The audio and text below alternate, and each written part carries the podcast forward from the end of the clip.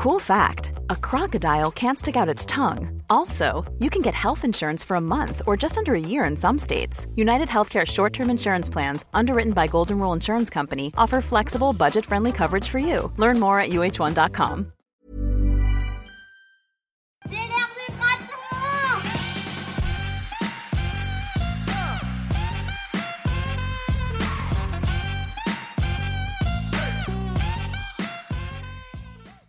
Bonjour et bienvenue dans Le Graton. Je suis Marie Esquelis et je suis accompagnée de Vincent Rocken, journaliste au Progrès. Régulièrement, nous partageons un bon plat avec un entrepreneur de Lyon, car les plus belles histoires se racontent autour d'une bonne table. Le Graton, c'est une rencontre qui prête à la confidence, à rentrer dans l'intimité d'une personnalité, à révéler ce qu'elle n'a jamais dit et à comprendre qu'avant d'être des entrepreneurs, ce sont des humains avant tout. Bon appétit et à table s'il vous plaît pour ce premier épisode sponsorisé par le Progrès. Bonsoir Marie. Savez-vous qui vient dîner ce soir? Je vais vous donner quelques indices pour vous aider. C'est une femme chef d'entreprise originaire de Lyon. Sa dernière société, elle l'a créée toute seule il y a trois ans dans le secteur de la gestion des ressources humaines. Sa grande passion, c'est l'entrepreneuriat. En plus, elle possède un vrai charisme. Son dernier engagement en est la preuve. Elle co-préside l'association Lyon French Tech qui regroupe l'écosystème lyonnais du numérique. Ses amis ne savent pas toujours si c'est le champagne qu'elle apprécie beaucoup ou sa passion pour les voitures de course qui lui donne le plus le tournis.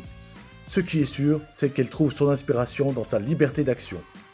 En réalité, notre invitée est une grande bosseuse, épicurienne, qui aime faire la fête avec ses amis ou sa famille après avoir tout donné pour son travail. Et aussi après avoir couché ses quatre enfants. Ah oui, car je précise que notre chef d'entreprise ne se nourrit pas que de ratios et de taux de croissance. Alors Marie, vous avez deviné Et je vous aide encore un peu. Son look détonne avec le monde qu'on imagine feutré des entrepreneurs. En effet, ne vous attendez pas à la voir habillée d'un tailleur, même pour aller négocier avec ses banquiers. Elle affectionne tout particulièrement son perfecto en cuir, comme pour se donner un air encore plus rebelle, encore plus rock. Un trait de caractère qui se traduit aussi par ses tatouages qu'elle porte sur ses bras. Enfin, je vous donne un ultime détail et qui est aussi un conseil. Si vous voulez l'appeler ou la rencontrer le matin, surtout laissez-lui d'abord le temps de prendre son café et fumer sa cigarette. C'est son péché mignon, en tout cas celui qu'elle avoue facilement. Nous allons voir maintenant s'il en a commis d'autres. Vous l'avez deviné, c'est la pétillante Émilie Le Goff que nous avons la joie d'accueillir à notre table ce soir pour le tout premier épisode du Graton, le podcast dédié aux entrepreneurs de Lyon. En tant qu'entrepreneur, elle a tout de suite accepté d'être notre bêta-testeuse. Argent, passion, business, politique, éducation, société et religion, tous les sujets qui grattent seront abordés dans ce podcast 100% lyonnais. Bonsoir Émilie Le Goff et merci de nous accueillir chez vous. Bonsoir. La question que tout le monde se pose, qu'est-ce qu'on mange ce soir? Ah, Bonne question. On a un beau plateau d'huîtres qui se présente et puis euh, surtout pas mal de choses à boire. En effet, on a un beau plateau d'huîtres de la maison Perla. Tu les connais? Ouais, je les connais. Je, je- je les ai déjà pas mal utilisés et, euh, et j'aime beaucoup Siam. Émilie, on va vous demander de dresser votre portrait lyonnais. Brisons un peu la glace. Si vous étiez un animal, Un animal. euh, J'aurais dit une panthère. une couleur, Le rouge. une plante, En plastique. Je suis pas très plante. un fruit ou un légume, Des cerises. Un lieu de vacances, La Corse. un quartier de Lyon, Place Bellecour. un vin, Le viré clissé. un livre. J'ai pas le temps de lire des livres. Il y en a un qui vous a marqué. C'est- moi, pff, ouais. J'ai- En ce moment, c'est plutôt des livres sur le, sur le business. Donc, voilà, je. Ouais, non, j'y arriverai pas. Une musique, Alors, en musique, c'est très, très hétéroclite, quoi. Ça va sur les vieilles chansons françaises, la musique classique, euh, ça peut partir sur toute euh, la pocante actuelle ou de la musique pas très. euh, de, de nightclub, mais euh, ouais, j'en ai une que j'écoute euh, un peu en boucle hein, en ce moment, c'est. Depuis quelques mois, c'est Si j'étais président de Le Normand. Donc, ça fait, ça fait comment? Si j'étais président de la République. intéressant. Un film, Là, ce qui me vient d'un coup, c'est beignets tomates vertes, sans réfléchir, j'avais beaucoup aimé. un plat, Un plat, alors je, je crois que j'aime tout, j'aime beaucoup beaucoup manger. En ce moment, je suis très euh, je suis sur les huîtres. Donc, euh, un outil digital, un, un outil ou un produit Sinon, j'aurais dit Troops. un outil digital. par une bonne réponse.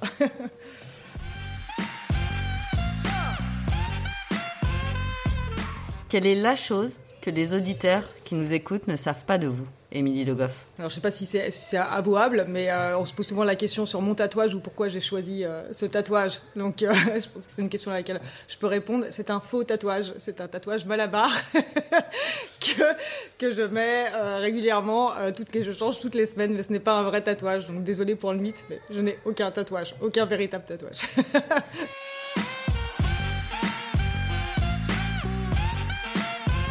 C'est l'heure du graton. Alors justement, Émilie, vous allez passer cette épreuve. du graton. Nous avons le plaisir de vous offrir un graton. Est-ce que vous en avez déjà mangé? Mais je crois que j'en ai jamais mangé en plus. Ah, Je vais goûter. Non, mais c'est pas si mal. C'est pas si mal. J'ai goûté la tête de veau il y a pas longtemps, donc euh, me voilà au graton. C'est pas, c'est parfait. Ma petite entreprise connaît pas la crise.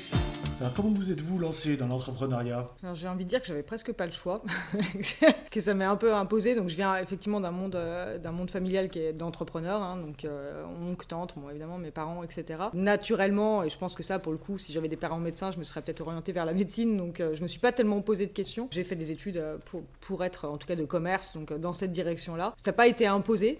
Voilà, c'était pas une obligation, mais quand même c'était assez implicite. On retrouve la liberté Voilà, là. ouais, voilà, c'est ça. J'avais vraiment envie, hein, voilà, l'entrepreneuriat c'est quand même la liberté, pas que, hein, parce qu'on pose souvent, enfin en tout cas moi, ça peut être mes enfants qui m'ont posé la question. C'est pas une vraie liberté non plus, hein, parce qu'on est, on a des contraintes vis-à-vis des clients, on a des contraintes vis-à-vis des partenaires, on a des objectifs, on a des financiers, donc c'est pas qu'une liberté ultime. On fait pas ce qu'on veut quand on est entrepreneur, et euh, on a des objectifs à réaliser, mais pour autant, euh, voilà, c'est nous qui pouvons fixer les objectifs, les challenges, on se les fixe aussi. Je crois que j'ai toujours eu ça dans le sang en fait. Et pendant votre ascension euh, dans le monde de l'entrepreneuriat, est-ce qu'il y a des, personnes qui vous ont marqué plus particulièrement? Ouais, j'ai- pas mal de personnes qui m'ont euh, marqué. Ça n'a pas été une personne et de manière très fortement, mais ça peut être euh, plus une cinquantaine de personnes, donc j'aurais du mal à citer qui qui m'ont euh, marqué, mais surtout c'est parce que je suis allée les chercher en fait. Euh, je me suis rendu compte, euh, voilà, si je dois en citer une par exemple, il y a- Philippe Barrel qui est qui est un coach qui m'a accompagné au début sur de la prise de parole, donc parce que peut-être que vous l'avez remarqué je parle très vite et j'avais du mal à prononcer, et pourtant il m'a appris. Mais malgré tout, il m'a appris de manière plus large à prendre conscience en moi pourquoi en fait je voulais prendre la parole, comment est-ce que je devais faire passer comme, comme message. Donc ça fait partie de ces personnes, euh, voilà, c'est une euh, parmi d'autres, mais en tout cas qui m'ont orienté, qui m'ont fait réfléchir et qui m'ont marqué dans mon parcours professionnel euh, sur ce que je voulais vraiment, au-delà de, au-delà vraiment des principes économiques, comment faire un business plan, etc. Pour tous les entrepreneurs qui nous écoutent, quelles sont en fait les étapes clés pour monter une boîte? Alors je pense qu'il y a une, énorme étape qui est la première, qui est peut-être la plus grosse, qui est de se lâcher quoi. C'est de lâcher, se dire bah, allez on y va, on prend, euh, on prend le risque. Pour être entrepreneur, il faut aimer prendre des risques, on en prend quasi tous les jours. Alors j'exagère un peu, mais presque pas. Il faut aimer être à la limite et borderline en permanence. Il peut y avoir des groupes qui sont ultra conséquents, qui font des milliards de chiffres d'affaires et qui peuvent planter du jour au lendemain. Donc quand euh, notre capital, notre vie, enfin tout, tout repose là-dessus, il faut, euh, il faut aimer prendre des risques. Donc déjà se poser de la question si, euh, si on est à l'aise avec ça. Moi, je pense que je suis quelqu'un qui est à l'aise avec le risque, euh, voire même euh, si je vais toujours chercher, je vais toujours chercher la limite. Et donc, donc c'est la première question à se poser. Et après, c'est de passer étape à étape. Surtout pas regarder trop loin, sinon ça paraît insurmontable, mais de regarder au jour le jour tout ce qu'il y a à faire et puis d'avancer. Et puis ça va passer. Ça passe toujours. Quand on veut, ça passe. Vous pensez qu'aujourd'hui, avec euh, 0 euro en poche, on peut se lancer? Ah bah bien sûr. Enfin moi j'ai démarré avec euh, zéro, hein. mais vraiment zéro zéro. hein. C'est-à-dire que j'ai fait, enfin j'ai fait un prêt à la BPI de 70 000 euros, mais euh, mais sinon euh, j'a- j'avais rien et je pense qu'effectivement aujourd'hui c'est possible. Il y a des financements. on est à Lyon, enfin en France de manière générale, mais même à Lyon, super bien accompagné par, pour pouvoir créer une entreprise. Donc oui, je le pense sincèrement. Et pour bien comprendre, finalement, quelles sont les missions clés d'un dirigeant?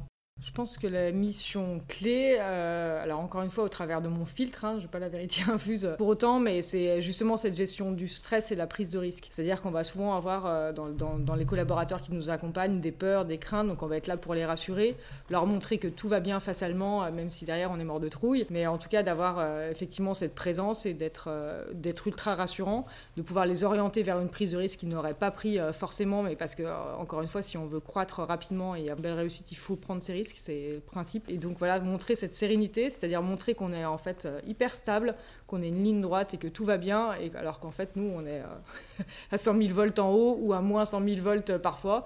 Mais voilà, de montrer cette stabilité en face, je pense que c'est une des caractéristiques. Vous vous souvenez de votre premier client et comment vous l'avez eu?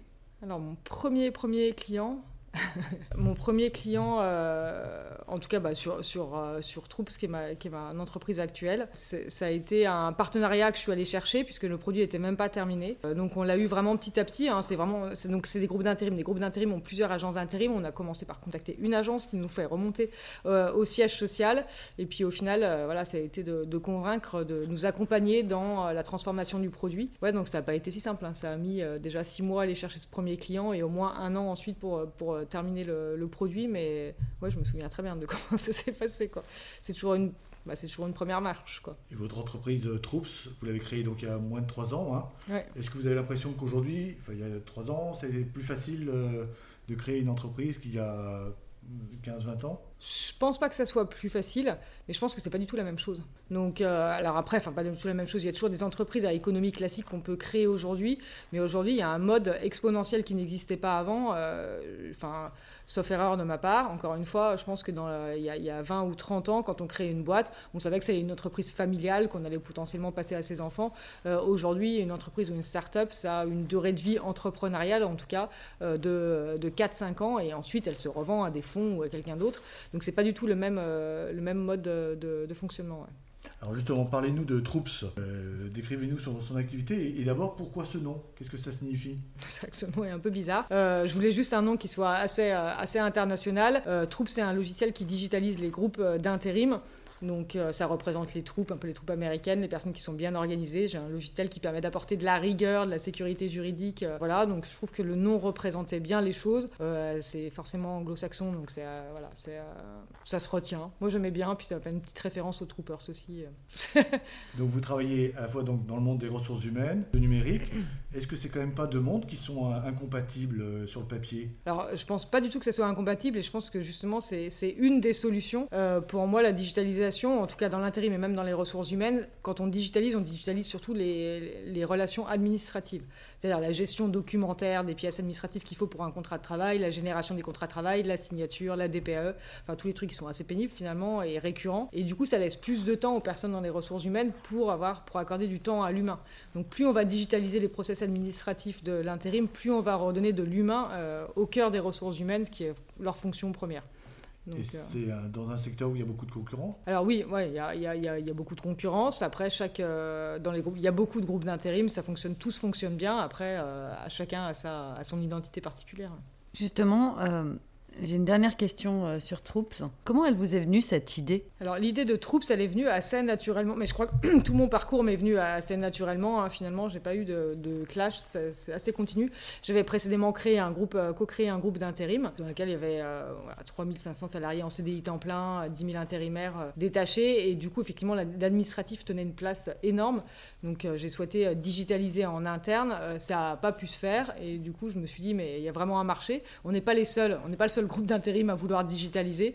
Donc, euh, je vais me lancer toute seule pour le coup, parce que j'étais associée. Et puis, j'avais envie aussi, je pense que c'est un moment de ma vie où j'avais envie de me lancer toute seule, où euh, j'avais le courage de me lancer toute seule, on va dire, euh, ce que j'ai fait. Et par rapport à mon expérience précédente, je me suis dit que j'allais me lancer dans la digitalisation de l'intérim. Donc, c'est vraiment en fait un problème que vous avez rencontré ah ouais, bah, bah, exactement, ouais. C'est que je, le connaissais et puis je l'ai étudié. C'est-à-dire, après, il y a quand même toujours une erreur qu'on peut faire, et ça, je le rencontre beaucoup dans les différents projets entrepreneuriaux et où il faut se méfier. C'est pas parce qu'on a rencontré, nous, un problème que c'est un problème euh, international. Donc, euh, j'ai quand même effectivement fait une étude et je me suis euh, quand même, j'ai regardé à droite à gauche. Et comme c'était généralisé, c'est qu'il y avait un marché. Vous avez opté pour un modèle en termes d'organisation assez novateur. nous avons lu avec Vincent un article récemment où vous parliez de votre organisation pas de bureau. Comment arrivez-vous à conserver vos équipes et d'ailleurs, est-ce que vous le souhaitez? Pas de bureau, effectivement, on est passé, on était déjà quasiment en télétravail, euh, on va dire à 70% en tout cas avant le, confinement. Donc c'est un modèle qu'on connaissait, parce que les salariés sont explosés. On n'était pas euh, tous euh, dans un siège, explosés partout en France, voire partout en Europe, voire même plus loin. Et le confinement nous a imposé sur les, sur les 30% restants qui étaient à Lyon bah, de faire un, du télétravail. Et en fait, ça se passe super bien le télétravail. Alors je sais pas si c'est parce qu'ils ne supportaient pas, mais en tout cas, ils n'ont pas voulu revenir.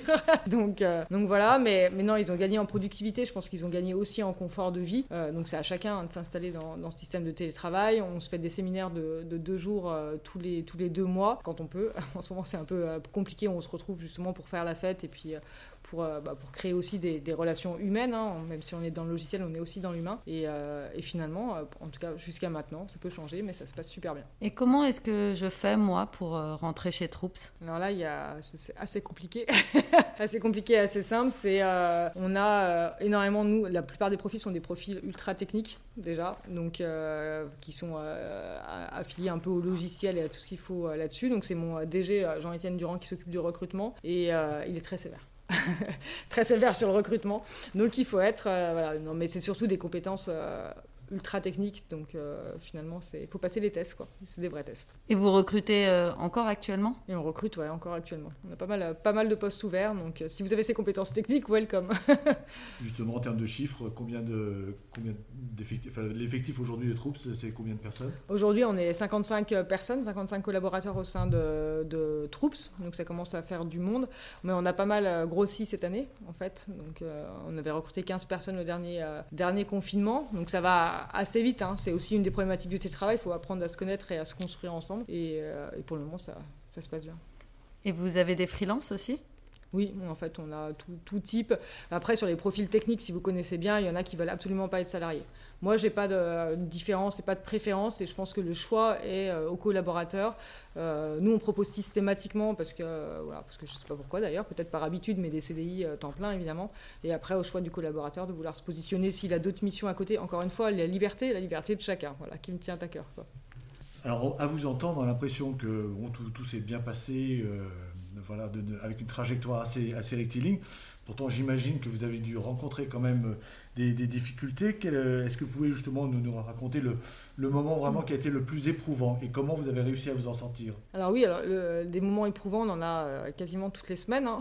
Malheureusement, c'est un peu compliqué. Euh, on a toujours des journées très vraiment pourries. Après, je pense que c'est le concept aussi des entrepreneurs. Euh, moi, je dis toujours qu'un entrepreneur doit, doit être maniaco-dépressif dans le sens où il y a certains jours, on a signé des bons contrats, on a eu des bons financements, on a l'impression qu'on est les rois du monde et qu'on va tout gagner. Et puis le lendemain, pour je ne sais quelle raison, on a l'impression que voilà, c'est et que pourquoi on a fait tout ça pour ça et que voilà, on a investi, on a investi pour rien. Donc oui, des moments difficiles, j'en ai rencontré, euh, j'en ai rencontré euh, plein. Euh, peut-être sur ma, ma dernière expérience et sur le groupe d'intérim précédent où j'en ai rencontré aussi plein, surtout que j'en rencontre encore. Hein. Mais sur sur ma précédente expérience et en tout cas sur le groupe d'intérim, il y a eu une période où on a eu une très très forte croissance, le lien avec le rallye des gazelles dont je parlais tout à l'heure. On a organisé tout le backup, enfin tout l'administratif, en tout cas tout le back office, de manière très forte pour pouvoir recruter énormément d'intérimaires parce qu'on avait beaucoup de demandes tout était, on pouvait recruter 100, 200, 300 intérimaires supplémentaires très facilement. Je suis partie au Rallye des Gazelles, donc pas de téléphone portable, aucun lien, etc. Les équipes ont assuré, elles ont recruté comme il fallait. Je suis rentrée trois semaines plus tard, là ça allait super bien. Et puis là, je me suis juste rendu compte que j'avais oublié de gérer euh, la trésorerie et qu'en fait, quand on embauche 400 à 500 personnes supplémentaires, ça fait 400 à 500 salaires pendant deux mois parce que les clients payent à 60 jours euh, qu'il fallait avancer. Donc euh, je vous laisse faire le calcul et je les avais pas. Donc, donc là, je me suis dit, ah bah c'est fini, hein, quand on paye un salaire, c'est pas une facture, quand on peut pas payer, c'est juste euh, terminé. Et donc là, ouais, j'ai ramé en allant chercher les banques, mais vraiment ramé euh, jour et nuit au sens propre du terme, à pas dormir, aller chercher des financements auprès des banques, leur montrer que, euh, voilà, que nos clients étaient des clients grands comptes, qui pouvaient assurer. On a fait des sessions de facture, enfin, ça a été, on a passé le cap, mais ouais, j'ai eu pas mal de moments comme ça. Il y a une personne que vous remerciez à ce moment-là d'avoir été là? Bah, Notamment sur, euh, sur celle qui m'a donné cette, euh, cette, ce financement, c'était Laurie Humbert de la Caisse d'épargne à l'époque, effectivement, qui, qui, nous a énormément accompagnés, quoi.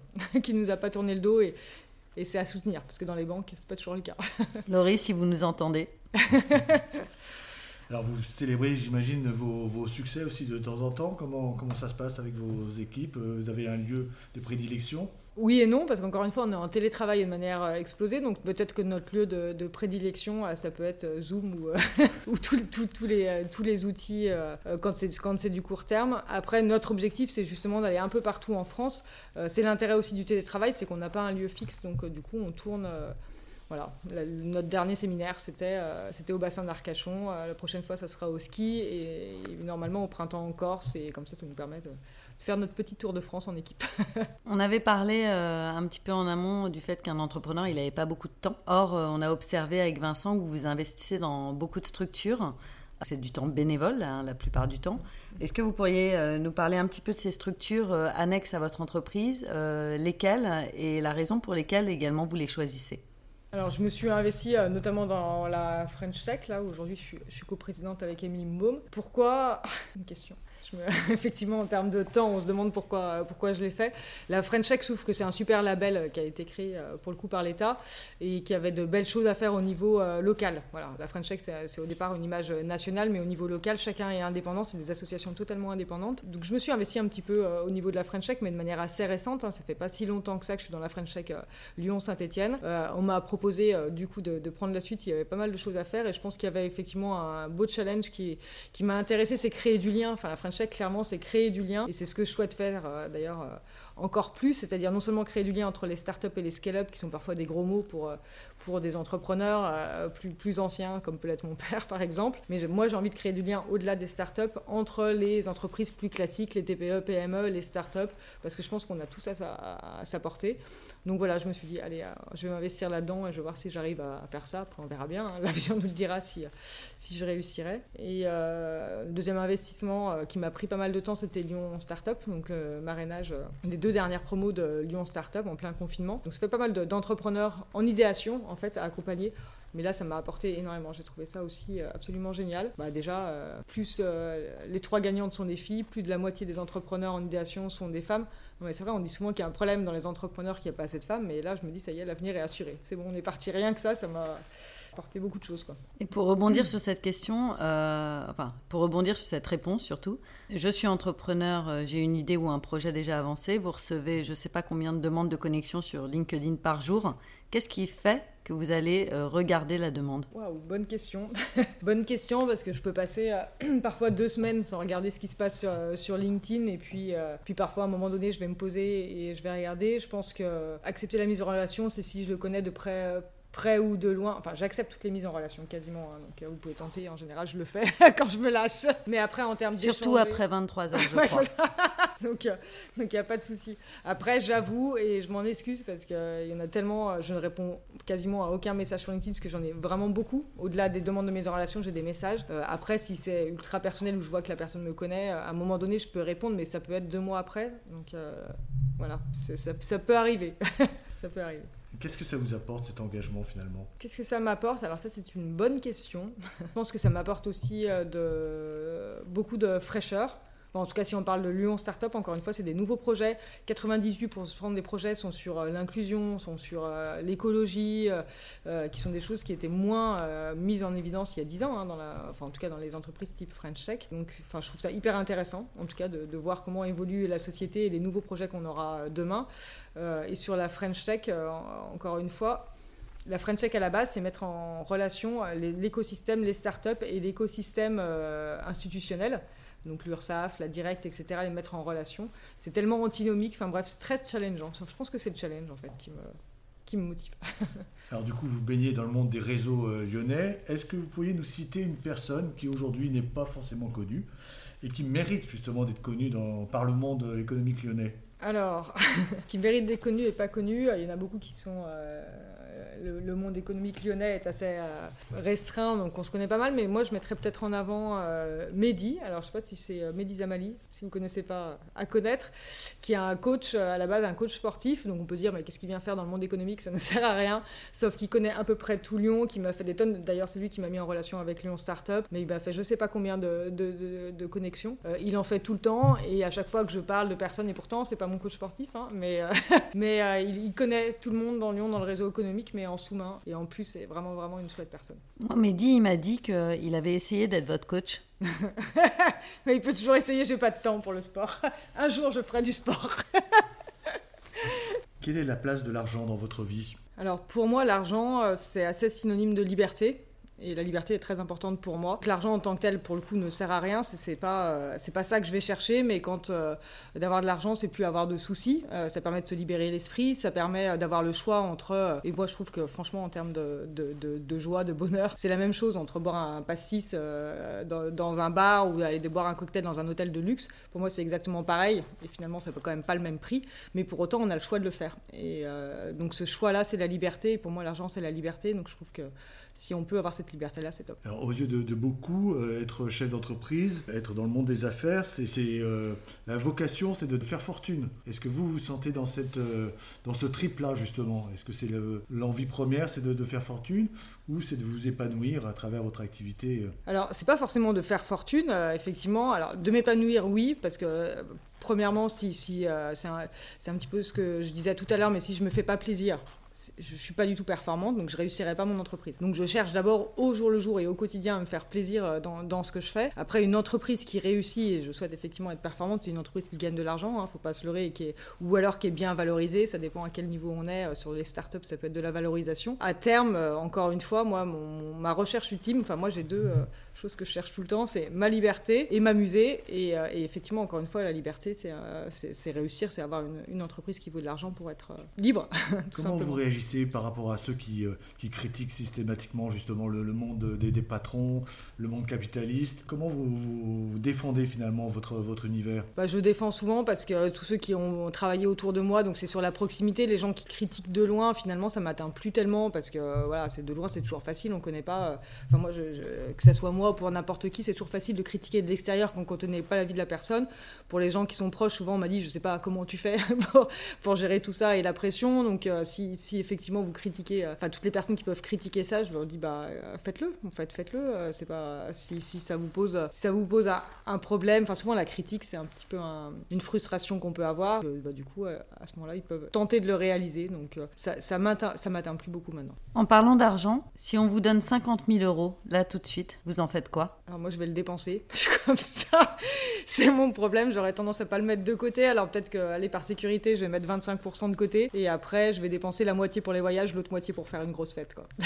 souvenir, souvenir, je vous retrouve en mon cœur. Et vous faites refleurir tous mes rêves de bonheur. Émilie, vous avez grandi à Lyon. Quels souvenirs gardez-vous de vos années d'enfance et d'adolescence? Je garde surtout des souvenirs de, Sainte-Foy-les-Lyons, donc effectivement à Lyon et juste à côté, dans la maison euh, de mes parents. Et c'est des souvenirs entre frères et sœurs. On est nombreux frères et sœurs, donc euh, l'enfance pure, euh, enfin pure et dure. c'est vraiment des, moments top de famille quand on a une famille nombreuse.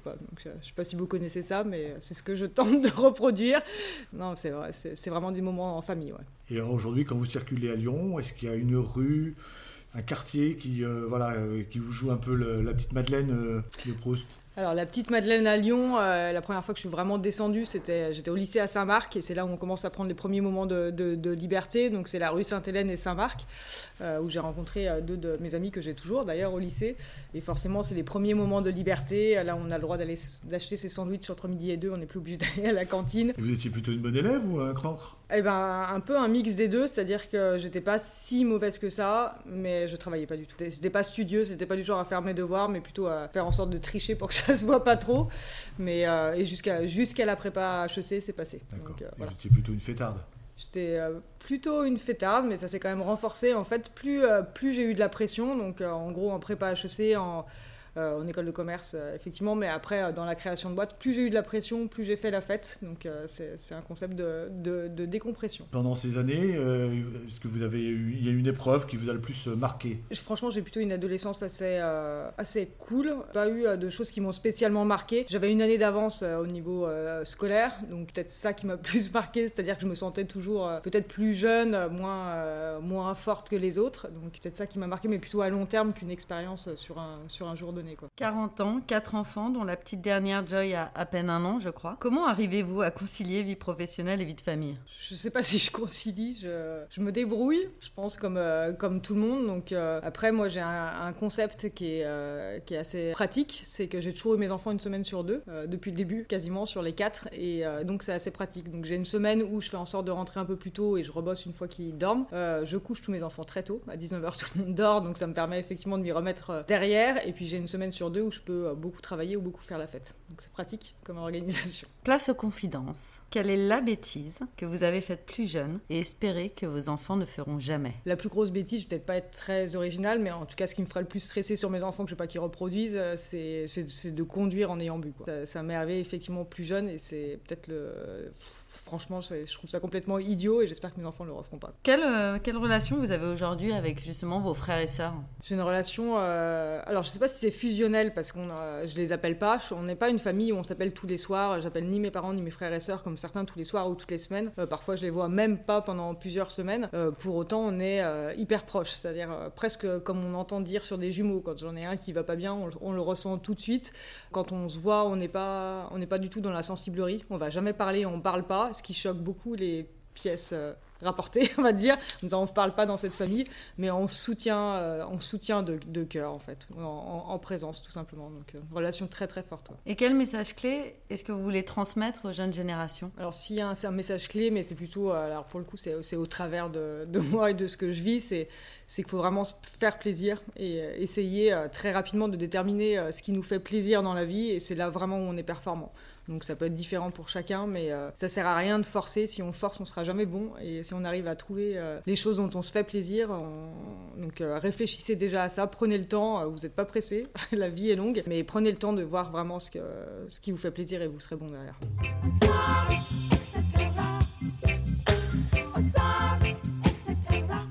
Est-ce que vous suivez l'actualité, Émilie Le Goff pense que je suis. Euh, c'est mon gros défaut. je suis quelqu'un qui ne suis pas du tout cultivé et en plus je regarde pas l'actualité donc ça va pas, ça va pas s'arranger et je le fais euh, très rapidement de temps en temps sur mon smartphone.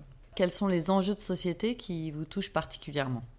Ben, des enjeux de société, moi ce que j'aime pas du tout, c'est, euh, j'allais dire l'injustice, mais c'est tellement général, mais c'est tout ce qui est des généralisations en fait. Enfin, de dire que cette personne sans la connaître n'est pas terrible parce qu'elle appartient à tel groupe de manière générale ou euh, parce que sa tête me revient pas. Euh, j'ai vraiment du mal. Pour moi, chaque personne est unique et donc ça peut être n'importe quel projet. Voilà, de dire euh, les laboratoires pharmaceutiques par exemple sont pourris d'une manière générale. Non, ils sont tout... peut-être qu'il y en a, peut-être qu'il y en a pas. peut-être qu'il y en a qui sont bien. Donc ça peut être ça. Ça peut être sur en, termes de société aussi dans la vie en société. mais j'ai vraiment du mal avec. alors je sais pas si c'est le vrai terme. J'ai du mal à trouver le terme. La stigmatisation. Ouais, voilà. C'est ça, c'est quelque chose qui me ouais, qui m'énerve. bah, en parlant de stigmatisation, euh, puisqu'on est derrière un formidable tableau avec euh, que des femmes euh, au sein nu en train de faire une orgie incroyable de poulet et de champagne. Féministe je crois que je suis un peu féministe, mais euh, je me rends compte que quand même on prend de plus en plus de pouvoir les femmes et comme j'ai aussi trois fils, je commence à avoir un peu la trouille pour eux. Donc, euh, donc je commence à me calmer un petit peu, mais oui, je suis quand même bien féministe sur le fond. Au-delà de, ces, ces, questions, est-ce que vous avez peur pour la planète aujourd'hui? Moi, j'ai un peu du mal à avoir peur d'une manière générale. Pour moi, pour mon entourage, je me dis toujours que ça va passer. Euh, voilà, parfois ça, ça passe pas, mais j'ai plutôt cet état d'esprit. Et je pense que là, je me suis rendu compte, en tout cas, euh, en écoutant les gens, je me rendais pas compte, mais c'est des personnes qui m'ont interloqué qu'effectivement il y avait un vrai problème. Et je pense que si on s'y met tous, ça va passer. Voilà, ça va passer, mais il faut s'y mettre maintenant. Et que donc je me rends compte que oui, maintenant il y a un problème. Mais je pense que j'ai été très euh, tardive sur ce sujet-là par rapport à d'autres personnes. Heureusement qu'on m'a, qu'on secoué un peu, mais euh, oui, maintenant, il faut y aller. Quoi. Vous qui baignez dans le monde justement de, de la tech, est-ce qu'il faut faire euh, justement confiance à 100% à l'innovation pour résoudre notamment les problèmes de pollution. C'est votre euh, challenge, ça, ou est-ce qu'il faut vous revenir en arrière? Alors, revenir en arrière, certainement pas, parce que je pense que c'est complètement improductif. Je pense que la tech peut beaucoup apporter, mais pas que. Euh, voilà, il y a aussi de la communication. De, euh, on va pas tous être impactés. Moi, des sujets qui m'ont marqué sur l'écologie, ce sera pas les mêmes que vous. Peut-être vous, ça va être la peur. Moi, ça va être plutôt le positivisme, en disant, regardez, si on fait ça tous ensemble, ça va être top. Donc, je pense qu'il y a aussi la communication, effectivement, qui peut être faite par les médias. Mais par contre, je pense qu'au-delà de la tech, c'est par l'économie qu'on avance. Donc euh, c'est pas les projets qu'on va financer à coup d'intraveineuse qui vont euh, faire avancer les choses, mais c'est plutôt les projets qui vont s'autofinancer et grandir tout seuls, qui vont nous permettre d'avancer en termes d'écologie. Et justement, est-ce que vous avez une action dans ce domaine-là en particulier? Moi, j'ai accompagné un petit peu euh, Time for the Planet. Je ne sais pas si, euh, si, vous connaissez, mais encore une fois, je trouve que c'est un projet qui est... Time c'est un projet qui est ambitieux. Je le fais euh, et je m'investis pas un peu. Je les accueille dans mes locaux, puisque, puisqu'effectivement, on est passé en télétravail. J'ai de la place pour pouvoir les, les accueillir. Mais c'est un projet qui est ambitieux, qui pense, qui va pouvoir s'autofinancer. Et c'est avec des projets comme ça que, très clairement, on va pouvoir avancer sur sur ce sujet-là de l'écologie. Vous pouvez nous en dire un mot euh, sur Time for- sur Time for the Planet. Donc c'est un projet qui, qui euh, ils donc le- leur objectif c'est d'aller lever un milliard pour aller investir dans différents euh, projets justement liés à l'écologie et notamment sur l'émission de CO2. Donc ça peut être la mesure, la réduction, etc. Et de se dire mais tous ensemble on va aller lever de l'argent auprès des particuliers. Ça peut être des tout petits montants auprès des entreprises, mais d'aller on va lever un milliard d'euros. Vous retrouvez cet argent-là, c'est du 1 pour 1. Vous investissez pas dedans pour gagner de l'argent, vous investissez là-dedans pour redresser la planète euh, et pour euh, investir sur ces projets-là. Et je trouve que c'est hyper ambitieux. euh, c'est des personnes qui sont très smart, donc ça, va- ça va bien se passer. Émilie Le Goff, qui a fait le plus pour le développement de Lyon ces dernières années? Bah, moi, je vous citerai euh, Gérard Collomb, euh, bah, parce qu'il est là depuis de nombreuses années. Et, euh, et donc, je pense que lui et ses équipes, parce que c'est toujours pareil, il y a toujours une équipe derrière, mais je pourrais pas citer toutes les personnes, mais je pense que oui, c'est la personne qui a acté le plus pour le développement de Lyon. ouais. Et alors depuis, euh, est-ce que vous avez noté un changement justement depuis la- l'arrivée donc de la nouvelle majorité au sein de la métropole, au sein de la ville de Lyon, notamment dans l'accompagnement de- des entreprises? Alors, j'ai noté une volonté de changement. Euh, je pense que clairement, c'est, euh, ils, veulent donner un nouveau souffle, en tout cas un souffle effectivement qui correspond à, à leur, à leurs valeurs politiques et, et, et qu'ils portent. Euh, après, il faut aussi du temps. Enfin, je veux dire, ils viennent, ils viennent d'arriver aujourd'hui, ils ont pris leur marque. Euh, Enfin, moi, en tout cas, pour avoir rencontré Emeline Baum, qui est coprésidente avec moi à la French Tech, bah, l'idée, c'est de voir quels sont les besoins, comment ça se passe au niveau économique. Et puis, euh, et puis très rapidement, je pense en début d'année, effectivement, ils insuffleront le plan qu'ils veulent donner au niveau économique. On a vu ces dernières années qu'il y avait des chefs d'entreprise qui s'étaient engagés en politique. Ça vous dit? Non, moi, je, je pense que je suis pas du tout compétente là-dedans. C'est, je suis beaucoup trop autoritaire pour faire de la politique, justement. Euh, ça serait, ça serait compliqué. euh, ouais, ça serait, ça serait compliqué pour moi. Alors Émilie, nous venons de vous écouter sur de nombreux points de votre vie euh, trépidante. Finalement, qu'est-ce qui vous apporte du sens dans votre vie? Je pense que c'est, c'est toutes les rencontres. Ou les relations, alors ça va être du bateau, mais je me, je me marre quand je passe une soirée avec euh, mes gamins, je me marre surtout quand je passe une soirée avec mes potes, je me marre quand je passe une soirée avec mes familles, enfin soirée ou déjeuner, ou peu importe. Mais, euh, mais euh, ouais, c'est- m'amuser avec les différentes rencontres. J'adore rencontrer des, des, personnes nouvelles, changer, changer de, de monde, pouvoir m'adapter, enfin me faire, me faire plaisir. Est-ce que vous essayez de, de mener une quête spirituelle? Pas vraiment. Alors peut-être que j'ai pas encore l'âge, peut-être que je m'y approche, mais je suis pas encore euh, tout à fait dans la quête euh, spirituelle. euh, j'en ai pas, j'en ressens pas encore le besoin. Maintenant qu'on en sait un petit peu plus sur euh, Émilie Le Goff et son histoire, euh, si vos amis écrivaient euh, votre autobiographie, quel en serait le titre? Bah, le surnom que j'ai de mes amis, euh, on va dire plutôt mon surnom, qui pourrait être le titre justement du livre de, de tous mes potes, c'est Liberté. je pense que c'est peut-être ce qui me représente le plus, avec tous les avantages et les inconvénients que ça peut avoir. On a commencé par votre enfance. On a oublié de vous poser une question. Quel métier est-ce que vous vouliez faire quand vous aviez 10 ans? Moi, j'avais un double objectif, donc euh, gros challenge quand même. Mais mes deux métiers passionnants, enfin pour moi vraiment sur lesquels je voulais m'investir, c'était caissière et, euh, et chauffeur poids lourd. Sin- Sincèrement, du coup, j'ai fait caissière, vraiment, pendant mes études, parce que euh, je trouve que c'est ça top, quoi. C'était ma passion. et chauffeur poids lourd, pas encore, mais j'ai pas encore le permis, donc, euh, donc on verra. Mais c'était effectivement mes deux objectifs. Selon vous, quel devrait être notre prochain invité Je conseille de prendre un invité avec lequel vous allez vous marrer. c'est toujours plus sympa. Oh, il y en a plein là. Je dirais peut-être euh, Olivia Cuir. Merci beaucoup, Émilie Le Goff. Merci beaucoup, Émilie Le Goff. Merci. Et si j'étais président de la République. Merci d'avoir écouté Le Graton. Nous espérons que vous vous êtes autant régalé que nous à découvrir le parcours de notre invité. N'oubliez pas de noter ce podcast 5 étoiles avec un commentaire, de vous abonner et surtout d'en parler autour de vous. Le Graton, c'est un travail d'équipe avant tout, avec au montage audio Alice Bertrand, à la réalisation audiovisuelle la start-up Rushmix, Tanguy de Thé pour l'identité visuelle, sans oublier notre sponsor Le Progrès et nos partenaires pour cet épisode, Maison Perla et la cave Un Tour en Vigne. À très bientôt pour un épisode du Graton, à la rencontre des entrepreneurs de Lyon.